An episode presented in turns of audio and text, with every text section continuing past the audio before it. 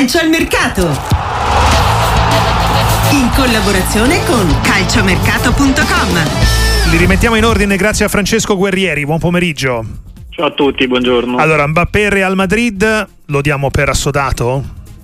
Eh, è vero che nel mercato è sempre difficile dare al 100% un affare finché non arrivano le firme, però tutte quante le strade portano in quella direzione perché Mbappé eh, dopo diversi anni durante i quali era stato corteggiato dal Real Madrid finalmente sembra essersi liberato dal Paris Saint Germain anche perché era arrivato un bivio o rinnova col Paris oppure va via. Io penso che il Paris Saint Germain proverà fino alla fine a fare un tentativo per convincerlo a rinnovare il contratto se non altro magari a trovare un patto che può essere quello del rinnovo del contratto, ma noi ti promettiamo che ti cediamo a Real Madrid di fronte a un'offerta okay. convincente.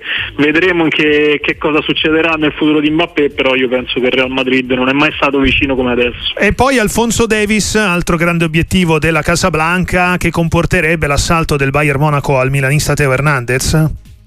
Potrebbe essere una, un giro di terzini sinistri in Europa. Per quanto riguarda Alfonso Davis, in Spagna raccontano che il giocatore abbia già un accordo con il Monaco, con il, scusate, con il Real Madrid. E bisognerà capire adesso se il Real proverà a prenderlo dal Bayern Monaco oppure aspetterà l'estate prossima per prenderlo poi a parametro zero perché il contratto scadrà a giugno 2025. Per quanto riguarda Teo Hernandez, Bayern, per questo credo che sia un po' più complicato perché prima il Bayern Bayern deve capire se Alfonso Davis rimarrà eventualmente ancora un'altra stagione oppure può partire subito e a quel punto andranno a cercare un sostituto.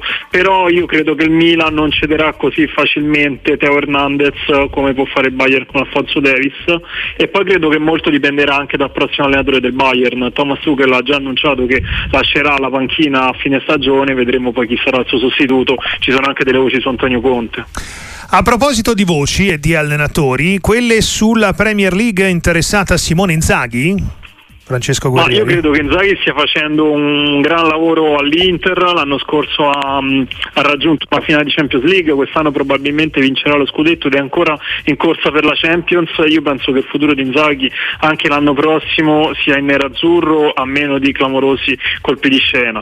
Potrebbe andare via magari se dovesse riuscire a conquistare un clamoroso double Champions più scudetto che fino a qualche anno fa sembrava impensabile per un club italiano, però Inzaghi sta dimostrando che l'Inter ha tutto tutte le carte per, per, raggiungere questo traguardo. A quel punto forse può essere proprio l'allenatore nerazzurro che raggiunto l'apice ringrazi tutti e vada via e cerchi nuove panchine. Però io penso che per il lavoro che sta facendo sia sicuramente obiettivo, sia sicuramente monitorato da, anche dai club inglesi. E ti porto in conclusione Francesco Guerrieri di calciomercato.com anche sulla Juventus. Oggi sono rispuntati un po' gli stessi nomi, soprattutto Cop Miners per la prossima stagione. Una pista nuova, almeno delle ultime ore minore, quella invece per il dopo Scesni, per la porta bianconera. Questo è Galliani eh, poche ore fa su uno dei presunti obiettivi della Juve, ovvero il portiere del Monza di Gregorio. No, io non sto pensando a nessuno, non ho parlato con nessuna squadra, il giocatore ha tre anni di contratto, il procuratore è una brava persona per cui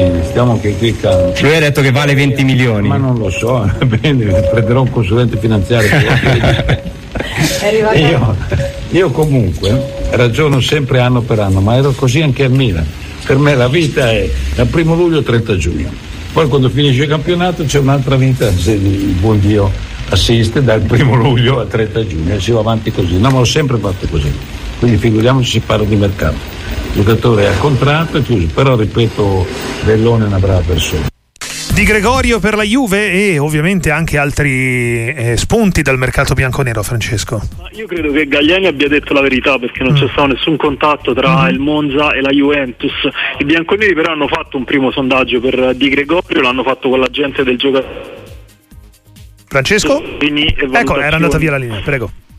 Eccoci, no, la Juventus ha fatto un primo sondaggio con Di Gregorio, non l'ha fatto con Gagliani ma l'ha fatto con la gente del giocatore per cercare di capire i margini di trasferimento, per cercare di capire quale può essere la, la valutazione del portiere, siamo intorno ai 20 milioni di euro, da qui a prenderlo chiaramente ce ne passa, al momento non c'è, ne, non c'è neanche una trattativa in corso fra Monza e Juventus, però diciamo che i bianconeri ci stanno pensando perché comunque Scesni ha un contratto in scadenza nel 2025, in questo momento di rinnovo non se ne sta parlando, se dovesse arrivare un'offerta un'offerta importante si potrebbe valutare anche un'eventuale cessione di Scesni, a quel punto servirà poi un portiere, una, un portiere che sostituisca il polacco, non escluso che Di Gregorio possa anche eventualmente prendere il posto di Perin, anche lui in scadenza nel 2025 per poi diventare in futuro il portiere della Juventus. Un altro portiere da monitorare in chiave Juve è Carne Secchi dell'Atalanta che piace molto da diversi anni ai bianconeri. Grazie a Francesco Guerrieri, a più tardi con calciomercato.com. Grazie a voi e a presto, un saluto a tutti, buon lavoro.